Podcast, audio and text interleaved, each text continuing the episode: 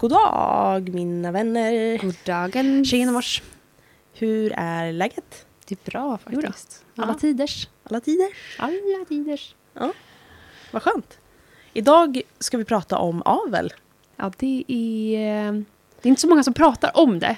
Nej? Så, tycker jag. Eller det är många som pratar om det men inte uppmärksammar problematiken kring Ja, det kanske. ja, men precis. Och det, är liksom, det nämns lite i förbifarten lite försiktigt för att det är lite läskigt att säga. För att det är väldigt känsligt. Och jag Mm. tror att många diskussioner stängs ner. För att eh, det blir för mycket. Ja, Och att kanske inte folk riktigt reflekterar över det. Mm. Utan de, det bara är så. Ja.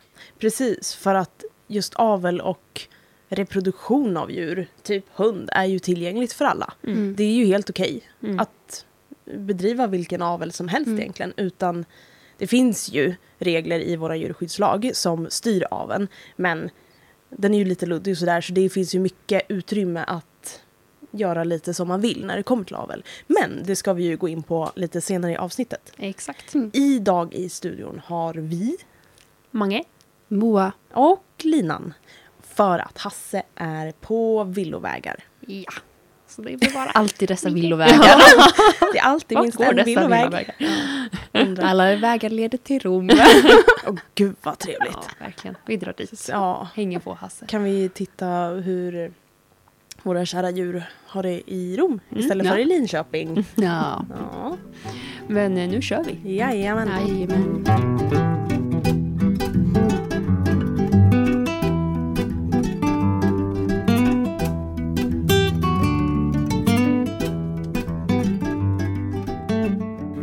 Jag säger avel, vad tänker ni på då? Alltså det har liksom börjat klinga lite, alltså det har en lite negativ touch hos mig. Okej? Ja. Alltså, just för att jag tycker att det finns så mycket problematik inom avel.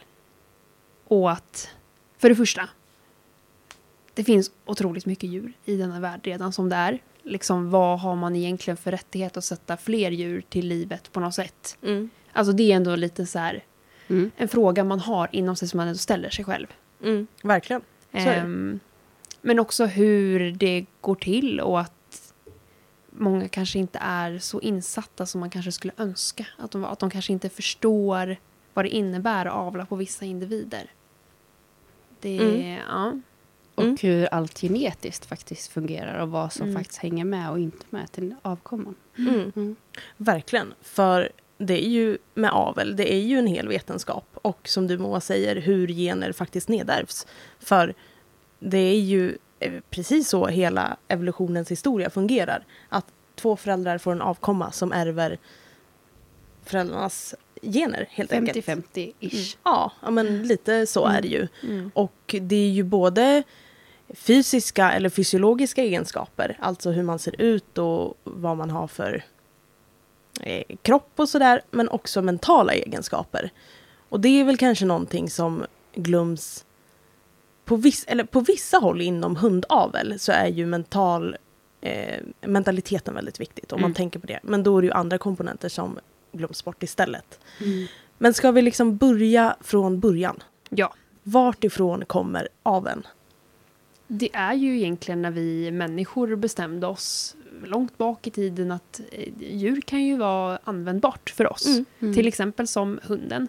Att eh, det, det man tror i alla fall eh, är ju att vi har då börjat styra aveln hos ett visst antal vargar. Och då de som har visat sig vara lite mer nyfikna på människor. Och så har vi gått in och bestämt vilka som får reproducera. Mm. Och på den vägen är det ju lite grann. Och sen har vi ju allt eftersom hittat fler arter. Vi liksom, samma sak med vildsvin eller eh, kon. Vad hette kon nu igen? Vad hette den? Uroxen kommer kossor därifrån. Ja, just det, uroxen. Ja. Ja. Att vi liksom har använt oss av djur som finns i det vilda för att avla på dem på ett sätt som gynnar människan. Mm, verkligen. Skulle jag väl säga.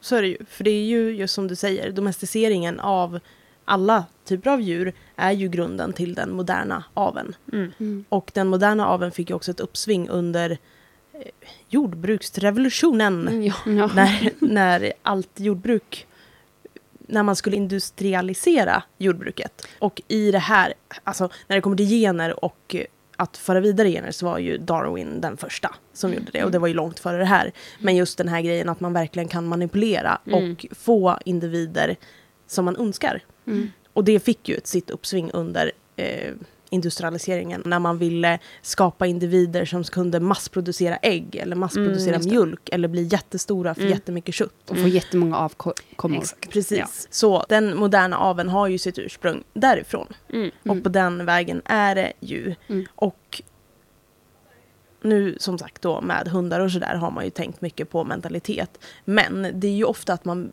tänker mycket på det fysiska utseendet när det Mm. kommer till avel. Men också alltså just den mentaliteten, där är ju...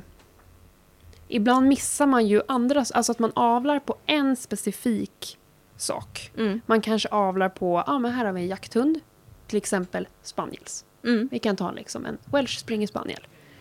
Här behöver vi en hund som är väldigt följsam människan. För den ska Mm. jobba självständigt men den ska ha ganska mycket koll på oss. Den ska följa oss och vara väldigt samarbetsvillig. Och att man avlar på det är ju någonting som... Är man inte försiktig så har ju det... Inom den rasen så har man ju ändå kunnat se mycket tendenser till separationsångest. Mm. Mm. Så att det är ju det där att man ibland missar att avlar man väldigt hårt på en viss egenskap så följer andra egenskaper med Mm. som man kanske inte tänker på. Och det är ju det som gör det så himla krångligt med avel. Att det, det är verkligen, man kan tänka att man avlar på en sak och så följer det med tre saker som man inte har reflekterat över. Mm. Mm. Verkligen, så är det ju. Och det är väl samma sak om man nu skulle avla på en mm, fysisk förmåga till exempel. och man har lyckats och kommit, eller blivit väldigt framgångsrika i den här typen av avel för att få fram en fysisk egenskap så kan det ju vara så att vissa mentala egenskaper följer med på köpet som ju är oönskade av människan. Att det kanske kan vara att en individ har lättare till att uppvisa aggressiva beteenden Mm. och det är ju för människans, ur vårt perspektiv så är det oönskat då. Mm. Även hos hund kanske. Alltså jag tänker att det måste ju Mm. vara jobbigt att ha den egenskapen.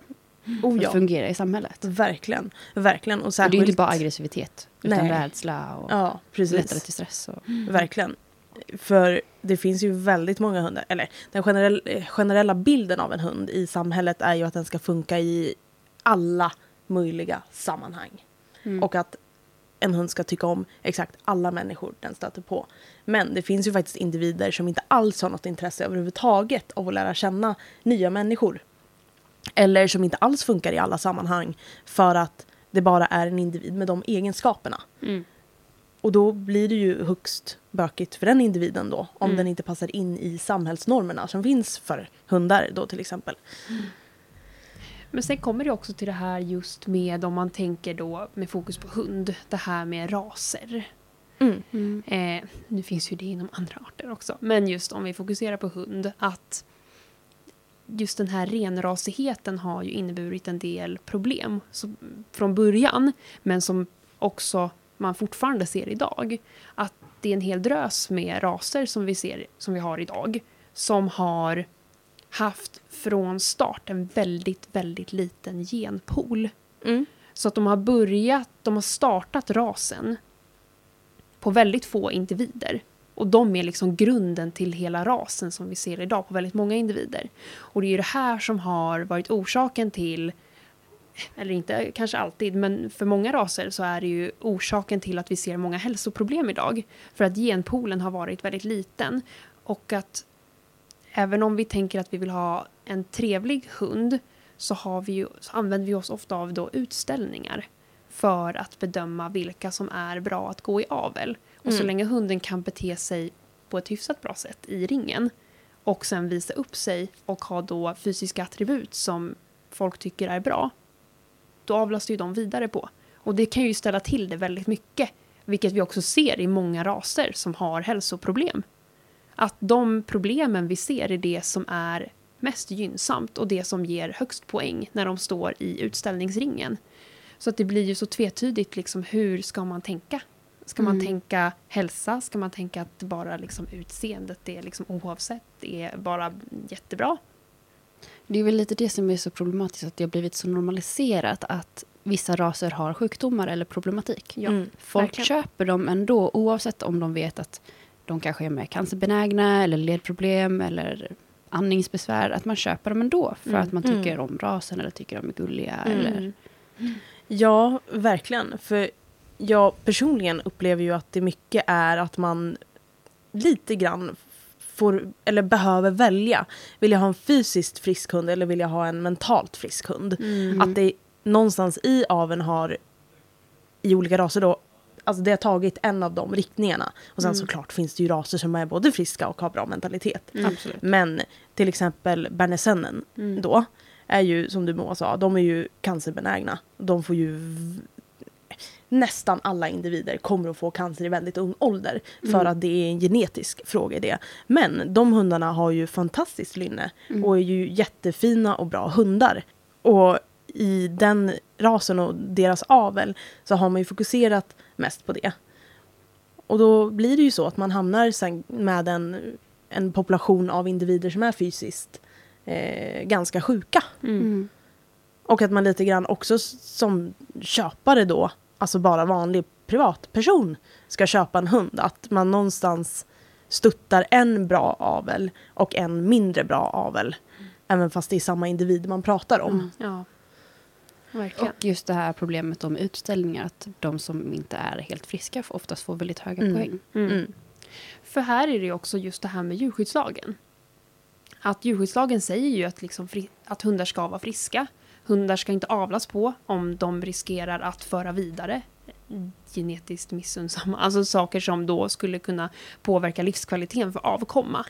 Men vi ser ju det här vart vi än vänder oss i samhället idag. Vi ser hundar som inte kan andas. Vi ser hundar som har så mycket väck att de inte kan se. Eller att de får eh, hudåkommor för att det blir så tätt i de här väcken att det, liksom, det blir klåda. Det, är- Mm. det är många alltså problem som vi ser. Mm. Och då blir man ju lite frågande till hur kommer det sig att dessa personer får då fortsätta avla på de här individerna? Vad är det som gör när lagen ändå på något sätt säger att det inte är okej? Verkligen, och det är ju så, det är ju en otroligt stor och otroligt komplex fråga. För jag tror inte att det finns en enda människa på denna världsplanet som har svaret till det. Men det är ju samma sak om man ska ta andra djur överlag också, typ lantbruksdjur. Att där bedrivs det ju också avel som medför onödigt lidande för väldigt många individer. Mm. Men trots det så går det att styrka att det här är okej ändå. Där tycker jag ju dock, för det tycker jag är en jätteintressant fråga, just det här att jämföra med för att just i lantbruket, till exempel kycklingar då, eller hönor som eh, avlas fram och som ska växa otroligt snabbt så att de ska kunna slaktas efter, vad är det, 35 dagar liksom. Ja. Och att då ska de väga ganska mycket.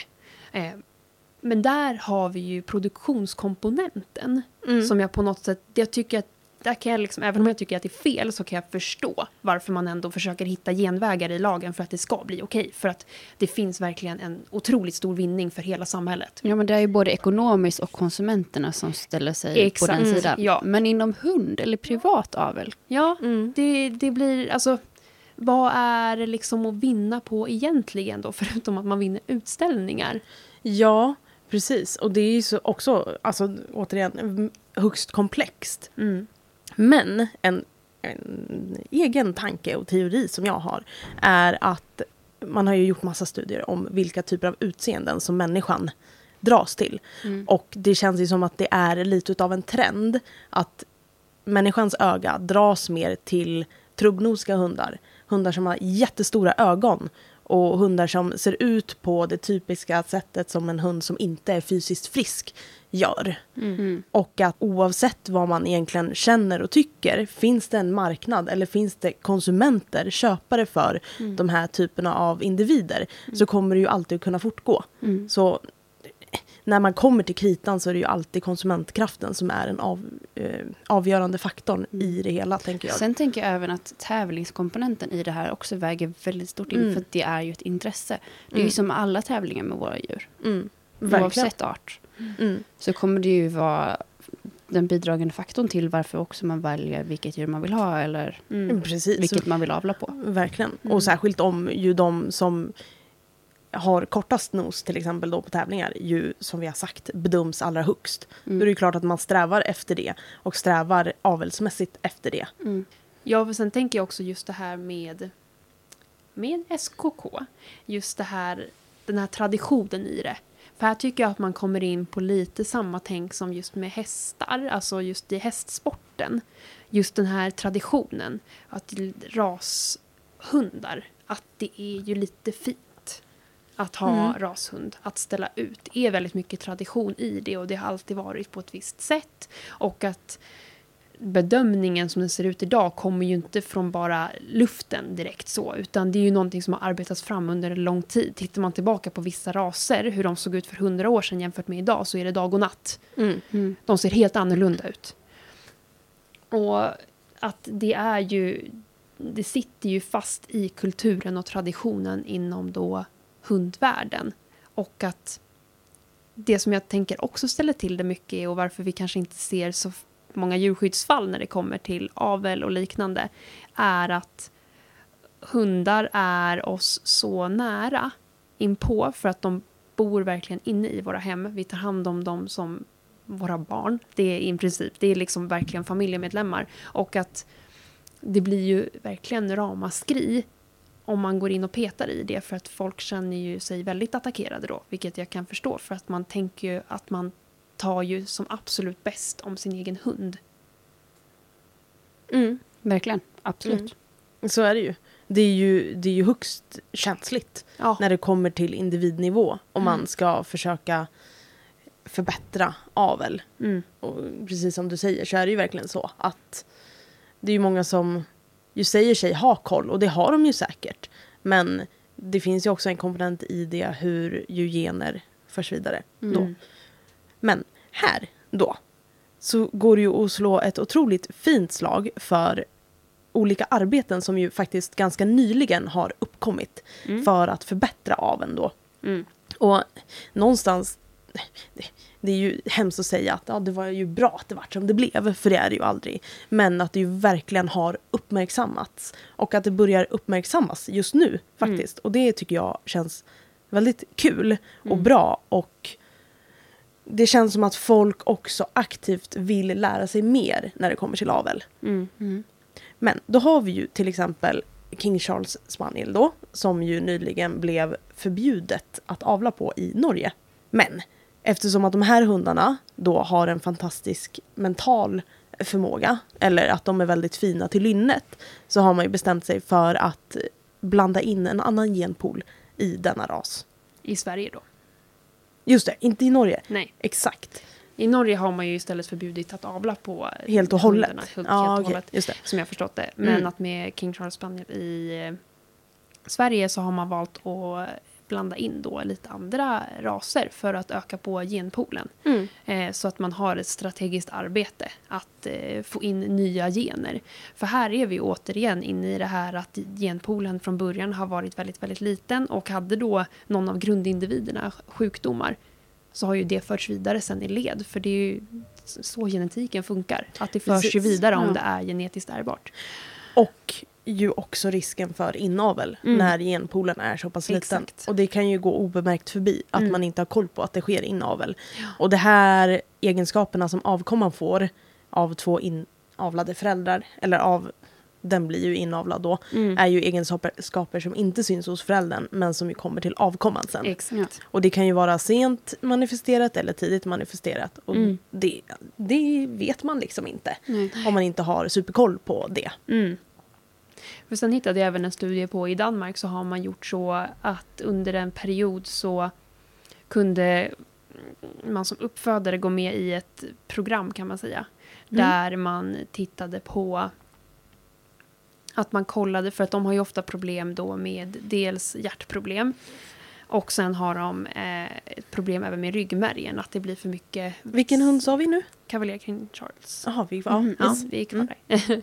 eh, att i rygg, ryggmärgen så, som jag förstod det, vart det för mycket vätska så att det blir ett väldigt Mhm. högt tryck och Oj. att det kan ge nervskador och så Mm. vidare. Och att man då i Danmark så har man liksom jämfört de som har varit med i ett slags program med de som inte har varit med i programmet. Och i programmet så har man då varit väldigt noggranna med att kolla hundarna innan de går i avel. Då Mm. kolla för hjärtfel och liknande. Och eh, sen följa upp då hur det liksom genetiskt sett ser ut framåt. Mm. Och där hade man ju ändå kunnat se en stor förbättring bara av att Mhm. ha liksom mer koll på Mm. eh, föräldraindivider och så. Vilket Mm. man själv kan ju tycka är helt logiskt liksom. Men, eh, Verkligen. men det, det krävs ju arbete för att komma bort från problem i raser. Mm. Och här tycker jag även liksom att slå ett slag för eh, collie. Mm. Mm. Då både korthårig och långhårig. För att eh, för ett antal år sedan så satte de igång mentalt sund collie. Mm. Då de har haft sådana otroliga problem med eh, rädsla. Och det tycker jag är så himla fint när det kommer till att man vill förbättra aveln mentalt. För att det är ju någonting som blir subjektivt ganska fort.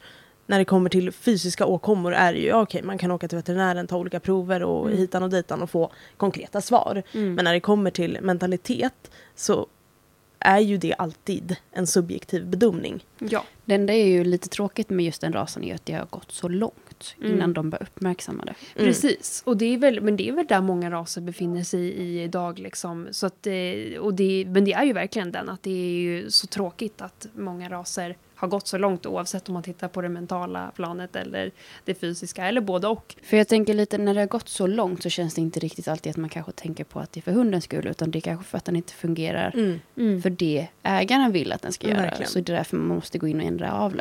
Mm. Vilket blir lite tråkigt. Ja, verkligen. För att, eh, Även om det blir positivt för hunden Ja. i slutändan så är det ju ändå lite tråkigt syftet. Ja, precis. För att ligger fokuset på människan så är det ju lätt att man ändå missar saker och att man inte gör det kanske för rätt anledning. Utan Mm. att sätta hunden i fokus är ju oerhört viktigt.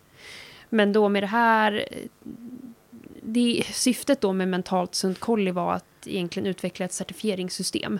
Så att uppfödare då skulle kunna bli alltså få kullar som var certifierade inom då mentalt sunt collie. Så att det skulle Mm. bli lättare för köpare att eh, orientera sig i att hitta hundar som kanske då hade, hade det lite bättre ställt mentalt om man ska Mhm. uttrycka det så. Mm. Ehm, och att då kullen vart certifierad beroende på föräldradjurens då mentala index. Så de Mhm. använde sig egentligen av MH som är mentalt test egentligen. Mm. Mm. Och sen är det ju såklart, det är ju inte alltid ett perfekt sätt att mäta på. Det finns ju ändå mycket att säga om typ BPH och MH som är två olika sätt att mäta då, eh, mentala Mm. egenskaper hos hund. Eh, de är ju inte fläckfria, men det är i alla fall ett, ett, liksom en form av verktyg som vi kan använda. För Åtminstone Att, ja men precis, verktyg, alltså liksom. det är i alla Så fall någonting vi har att Mm. använda. Och Det är ett steg på vägen till Ja, att faktiskt verkligen. förbättra hundhälsan. Mm. Ja, verkligen. Så att då har man ju då använt sig av det att de, för att bli certifierade så måste indexet hos föräldrarna vara tillräckligt högt för Mm. att då sen bli kullen certifierad Mm. som mentalt sund collie. Gud vad spännande. Ja. Då har jag en tanke. Ja. På en gång så här. Det känns livsfarligt. Ja. Att garantera, eller för alla inblandade. Det är ju jättebra. Mm. Men det känns som att folk lite grann kan exploatera den här certifieringen då. Och vara så här, okej men den här hunden, den kommer alltid, den kom, jag är garanterad att få en hund som mår superbra mentalt. Och att man inte egentligen kanske tänker så mycket på vilka erfarenheter man ger den här individen för att själv kunna garantera att ens hund får en, men, en mentalt bra eh, hälsa. För jag tänker att om alla individer, även om de har varit i avel innan, att de ska gå in i avel igen så bör de göra den här testen igen i så fall. Mm. Så att man gör det varenda gång innan de går in i avel i så fall. Mm. För att Verkligen. garantera att de håller måttet ett år senare, för man vet inte vad som kan ha hänt. Mm, verkligen. Även om Så de, är det ju. Ja. För grejen är ju där också att man vill ju följa generationsmässigt i det Mm. här arbetet. Så att de har ju haft en rasklubb som har varit väldigt engagerade. Och det är ju inte så i alla, i alla fall med alla raser. Liksom. Mm. För här var det ju själva eh, rasklubben som föreslog det här och som pushade för det här. Och SKK var liksom väldigt, de var liksom, kör på med det ni tänker men vi kommer inte ändra på någonting inom SKK för liksom, Det tycker jag är jättekonstigt. ja. Att de inte är för förändring.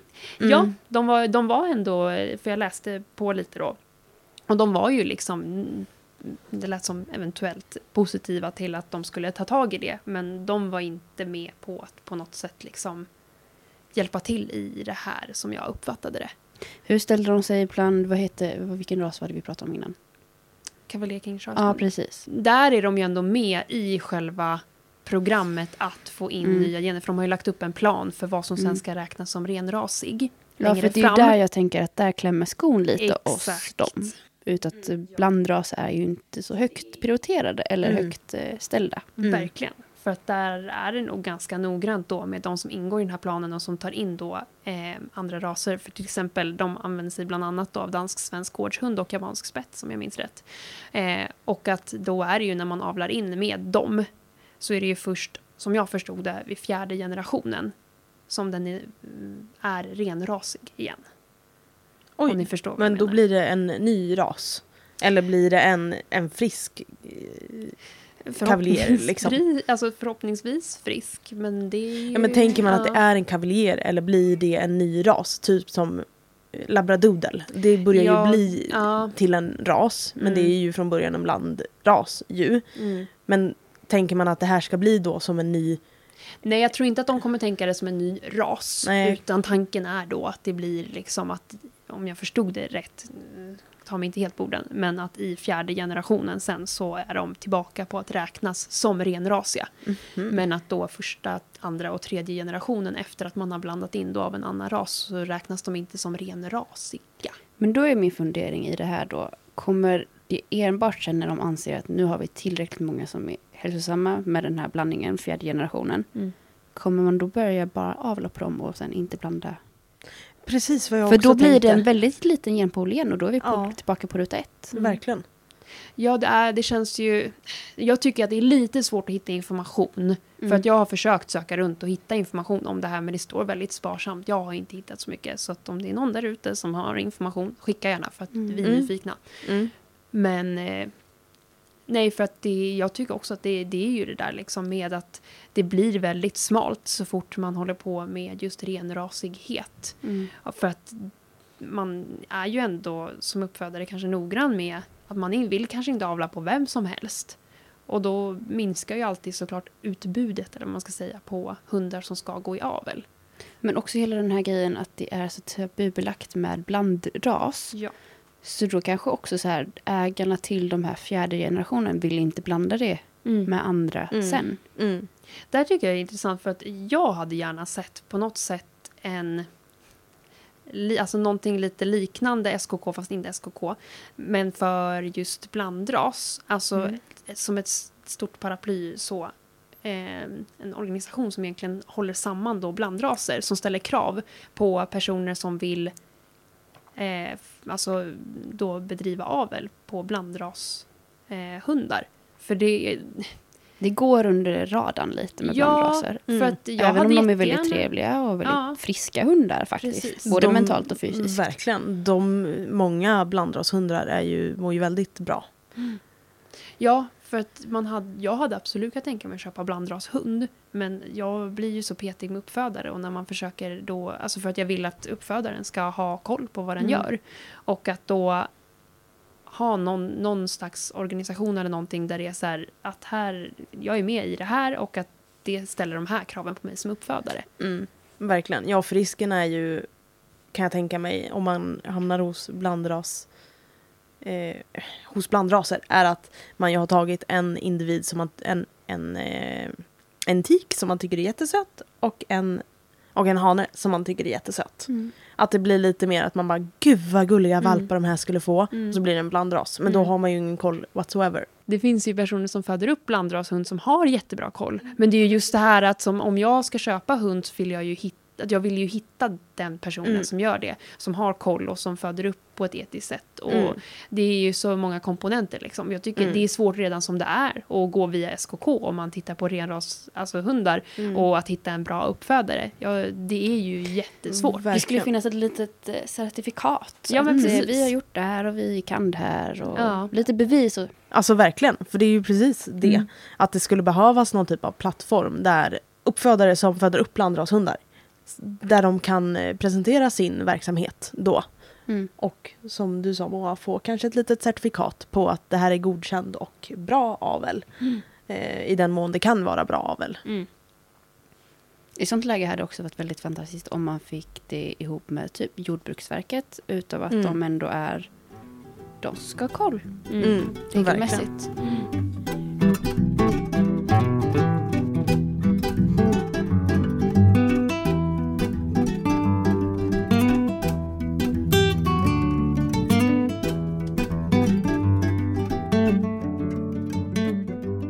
Om Jordbruksverket nu, eller snarare regler, så tänkte jag bara... För vi, Regeringen, tänker du kanske? Nej, jag skojar. ja.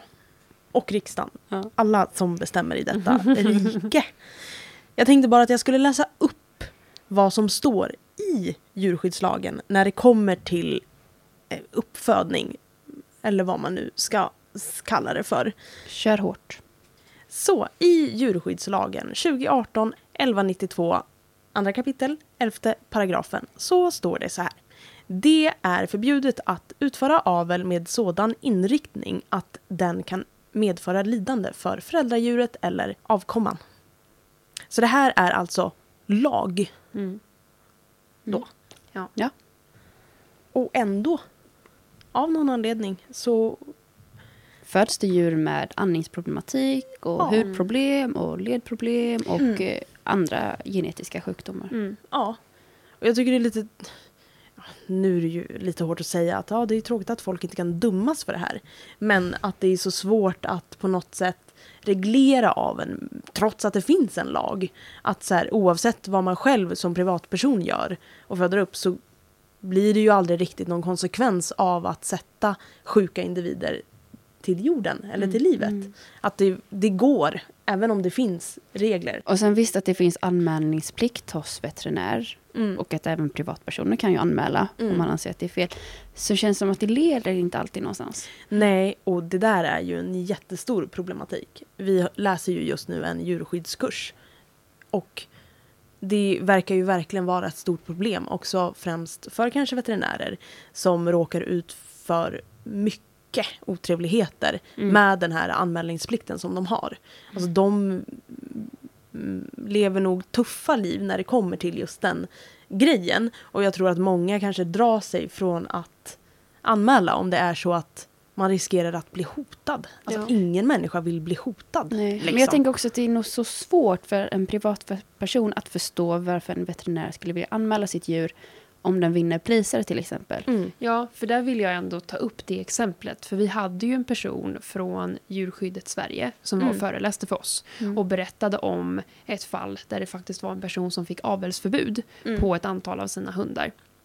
Där just en veterinär hade anmält för att hon hade kommit in för att de skulle vaccinera sina hundar. Och eh, den här veterinären och ja, uppfödaren hade ju då berättat att hon skulle använda hundar i avel och hon hade ännu fler hemma. Mm. Och den här veterinären upptäckte att de här hundarna har andningsproblem, ganska tydligt så. Mm. Och anmälde då och det vart ett fall då där den här personen faktiskt eh, fick avelsförbud på ett antal hundar. Men hon, nu vet vi inte ens om det är en hon, hen var sen ute och ställde ut de här hundarna då som hade avelsförbud. Och fick ju liksom, eh, ja nu ska vi se, den fick excellent och den fick svensk utställningschampion. Och att kritiken som fick, de fick då av domarna är att de snarkar, det vill säga att de låter när Mm. de andas. Men i utmärkt kondition. Mm. Det är direkt från Okej. protokoll.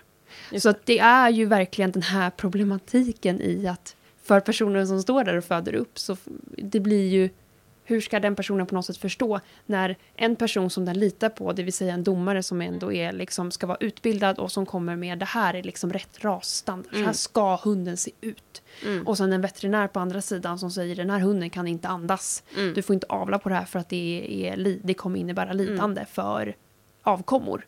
Mm. Verkligen. Alltså det är otroligt komplext och det Ja. är ju verkligen som ägaren till de hundarna sitter ju i en position som det är ju egentligen inte personens fel på det sättet för att som, precis som du säger, Mm. vem är det man ska lita på Mm. och vad är det som är rätt? Ja. Och där vart det ju ramaskri. Det var Ja. SKK blandade sig i och tyckte att det här var fel att göra på det här sättet enligt liksom, Mm. eh, Länsstyrelsen då och att eh, den handläggaren så som vi förstod det hade det ju inte så trevligt. Det slutade väl med att eh, handläggaren jobbar inte som handläggare idag. Exakt. Mm. På grund av hot. Ja. Mm. Så att det är ju verkligen den här just med den hårda världen när det kommer till hund. Jag tror att det, det här är nog en anledning till att det inte händer så mycket rent lagmässigt och att folk kanske inte får så mycket avelsförbud just för att det är så känsligt. Och att man kanske därför undviker att anmäla. Precis. Man blir ju helt plötsligt blir man ju inte en person av sin profession utan snarare en person som drabbas av hot Mm. och hat. Alltså oavsett hur mycket man går in för sin arbetsroll Mm. så är det ju ens egna, alltså jag personligen hade ju varit så här, hade jag fått så mycket hat av att göra någonting som påverkar någon annan. Mm. Man tycker nog inte att sitt jobb är så kul Nej, då. Nej. Och det är ju eh, en stor, stor, stor, stor problematik. Men då undrar jag också, hur kommer det sig att utställningar, alltså vart kommer den tanken ifrån att det ska vara på ett visst sätt som ju motsätter sig lagen och veterinärers råd och Mm. så vidare. Alltså vart, Mm. vart är kärnan till utställningsvärlden? Den kommer ju från början av 1900-talet som man började liksom då ställa ut hundar. Och att det satte ju upp en rasstandard. Mm. Så, hur hundar ska se ut. Och den har ju förändrats under tidens gång. Och det vi ser idag är ju, precis som vi sa tidigare, det är ju en produkt av tiden som har gått. Och att raser har sett ut på ett helt annat sätt jämfört med... Och lite det här att människans vinnarskalle. Mm. Mm, precis. Alltså för att ja. ut att vi tävlar. Mm. Människan vill vinna. Ja. Det, då gör man det som behövs helt enkelt. Ja. Om man är så ju, tävlingsinriktad. alltså hur raser sen har utvecklats och hur de ser ut idag, det har ju att göra med preferenser från människor. Mm. Det måste ju Människor som bara arbetat- komma från ett personligt tycke bara. Ja, alltså från en person typ. Ja, och det är väl liksom, det kommer ju från att ett fåtal personer som har då haft makten, som har suttit som domare och liknande långt bak i tiden, har ju liksom ändå etablerat det här systemet. Och att det sen har fyllts i sen. Just det här Mm. med tradition och kultur, att det sitter benhårt. Mm. Mm. Och det drabbar ju tyvärr många individer idag. Mm. Det blir ju som två motpoler till varandra då. En som är lagen Mm. och eh, menar att det inte ska vara tillåtet. Och sen en motpol då som är ja, utställning som främjar det här, Mm. den här typen av aven. Av, aven? Aven? Avel? Mm. Efter en liten snabb googling så hade då Svenska Kennelklubben sin första utställning i Stockholm 1894. Mm. Mm. Men eh, om jag minns rätt så är liksom historiskt sett så började det i England. Och att det sen då har etablerat sig i fler länder. Så att det, det är ju där, det är mycket historia och det är ju mycket... Varför är det alltid så? Att där vi ser som mest problem finns det alltid en otroligt stark historia. Mm, Och kultur som... Ja. Ja, som är väldigt svårt att bryta. verkligen. Det är ändå en intressant grej ju. Mm. Som man skulle kunna sätta sig in i förmodligen väldigt Mm. mycket mer. Och se till vilka anledningar och orsaker. Mm. Men det är väl för att det anses så fint med att man har traditioner och kultur. Men- alltså det är ju så här, Ja. oviktiga grejer som vi också kanske anser som är fint. Typ Mm. midsommar. Mm. Mm. Alltså det är så här, Mm. Men också att erkänna sina brister. För Ja. jag tänker att SKK till exempel då har ju liksom under en väldigt lång tid, alltså det har ju funnits länge. Och att det vi ser idag har ju de liksom advokerat för under en lång tid. Mm. Och att börja erkänna att det är fel, det blir ju väldigt, väldigt jobbigt för alla inblandade. De som har avlat sig dit, liksom till där vi är, men också för de som har satt upp liksom de här stadgarna och att det också påverkas ju av eh, personer, liksom inte bara i Sverige. Jag menar, man ställer ju ut internationellt och så. Mm. Det är ju det är någon slags eh, gemensam bild av hur det ska se ut liksom, och det är ju så otroligt stort och då svårt att ändra på. Mm.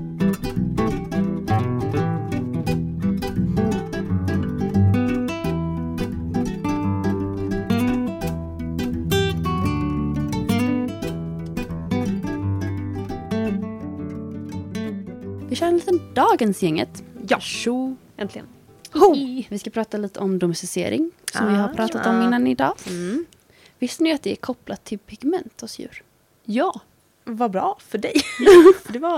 det Nej, men jag har hört det, men ja. ja, Ja. det är väl typ vanligt hos till exempel alltså så här hund och sånt, alltså just eh, fläckar. Mm. Att de blir Ah, vitare. Att det Mm. är en domesticerings... Förlust av pigment. Ah, förstår. Gud vad Och spännande. Att det är minskat i kop- alltså då, minskad rädsla är då Mm. kopplat till detta. Ändå Mm. intressant faktiskt. Jaha, just eh, alltså pigment Pigmentförlusten. Mm. och, Men där och kommer vi rädsla. återigen in på det här. saker som är kopplade som vi inte Mm. tänker Mm, är mm, kopplade mm. rent genetiskt. Alltså just den grejen. Att vi avlar på att, eh, individer som uppvisar mindre rädsla om vi går tillbaka långt i, i tiden. Ja. Liksom, Mm. Till att vi avlade fram hundar då som de som var man tog alltid den från kullen på något sätt som var mest framåt mot människor att avla Ja. vidare på. Eh, och det här har man ju sett eh, på rävar. Ja, precis, också jag tänkte säga det. eh, Ja. Sibirien. Mm. Det, ja, det tycker jag är så himla Ja. spännande. Man har ju då avlat på silverrävar. Mm. Och att man då har haft en testgrupp och kontroll. Gud, jag tog över din. Kör hårt, kör hårt! Det här är ett litet så här hjärteämne för mig. Eh, då har man liksom haft en testgrupp och en kontrollgrupp där man har då i kontrollgruppen så har man låtit dem av, de har bara fått reproducera Mm. precis som de vill, fritt. Och de är ju då ganska rädda för människor. Även fast de kommer och kastar ut mat och sådär ibland så de, drar, de är skygga, de drar sig undan. Sen har man då en kontrollgrupp där man har, nej en testgrupp, där man har då avlat medvetet på den, in, alltså de individer som uppvisar nyfikenhet mot människor.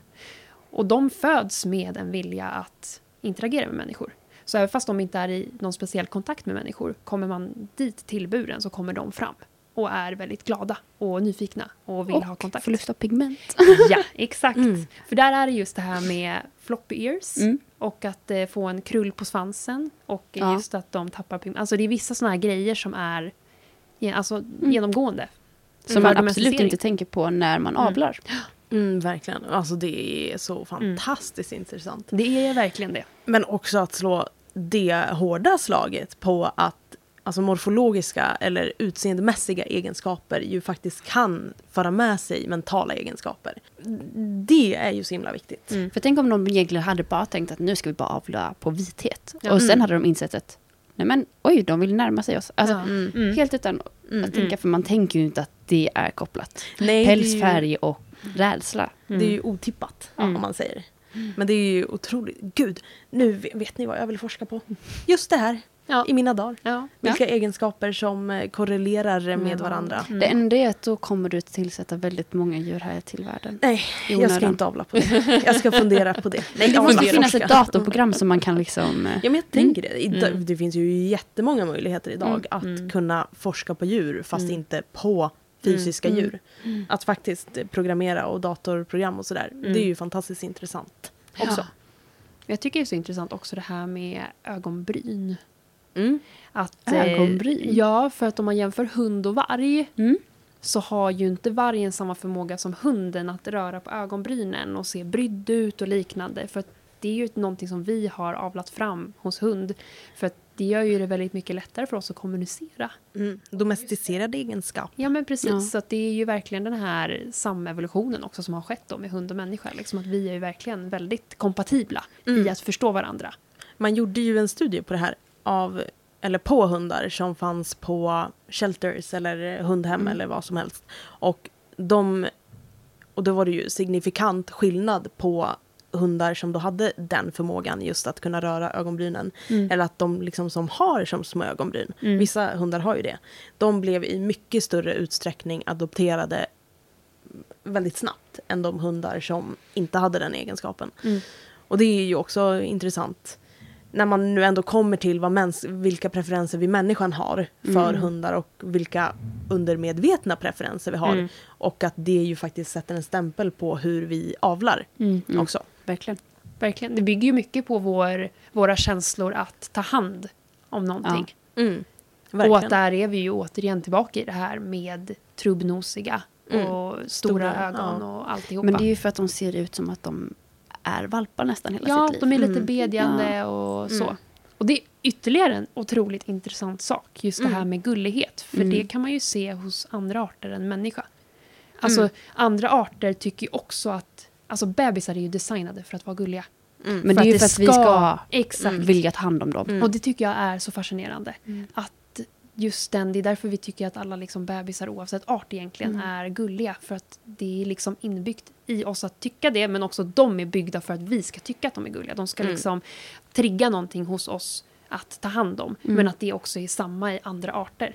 Har man inte sett det här på vad det gorillor? Ja. Ja, Mm. att de med en helt annan art, att de tar Ja. hand om det. Ja. Mm. Och jag tänker rent spontant om man tar typ en mops. Mm. En mops ser ju betydligt mer lik ut en bebis alltså en människobebis, Mm. än vad en, en vanlig golden retriever gör. Och att man ju, människan kanske attraheras mer av en sånt utseende då. För att det ju kan trigga de känslorna hos fler människor. Mm. Att vilja omhänderta. Mm.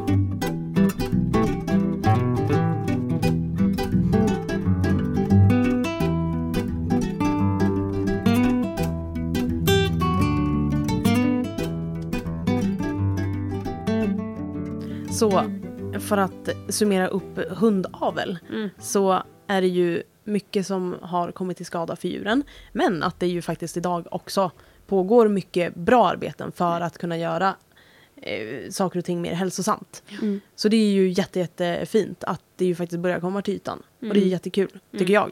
Det börjar ske saker. Ja. Och sen så, om man kollar upp uppfödare verkligen Mm. ordentligt, så Mm. var inte rädd för blandraser. Nej, nej men precis. Att eh, ändå ha en konversation eh, Mm. med personen som föder upp i så fall.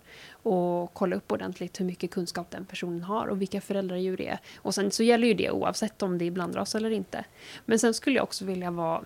Försök vara osjälvisk i val av hund. Mm. Välj Viktigt. bort raser där du känner att nej, det här är- blir inget bra. Gör det. Mm. Det är Mm. liksom det, är det minsta man kan göra känner jag för eh, hund. Att, eh, det har jag själv gjort. Det är många raser som jag egentligen är intresserad av men jag aktivt väljer bort. Jag kommer inte skaffa sådana just för eh, hälsoproblematiken. Mm. Det är ett aktivt val jag kan göra. Jag Mm. kan välja att försöka köpa hund då från mm, raser som är då mer åt det hälsosamma hållet sett fysiskt och mentalt. Ja, Mm. den fantastiska konsumentkraften Exakt. kan man använda mycket aktivt som privatperson bara. Mm. Ja. Eller Och adoptera. individ. Mm. Ja. Adoptera. Vill man Adoptera ha den man rasen när den finns redan Ja. så kan man faktiskt adoptera i så fall. Mm. För att den finns redan till liv. Liksom. Mm. Och om ni vill komma i kontakt med oss så finns vi på Instagram, gärna djur. Jajamän, och på Facebook där vi heter också Gärna djur. Mm, bye Bye bye!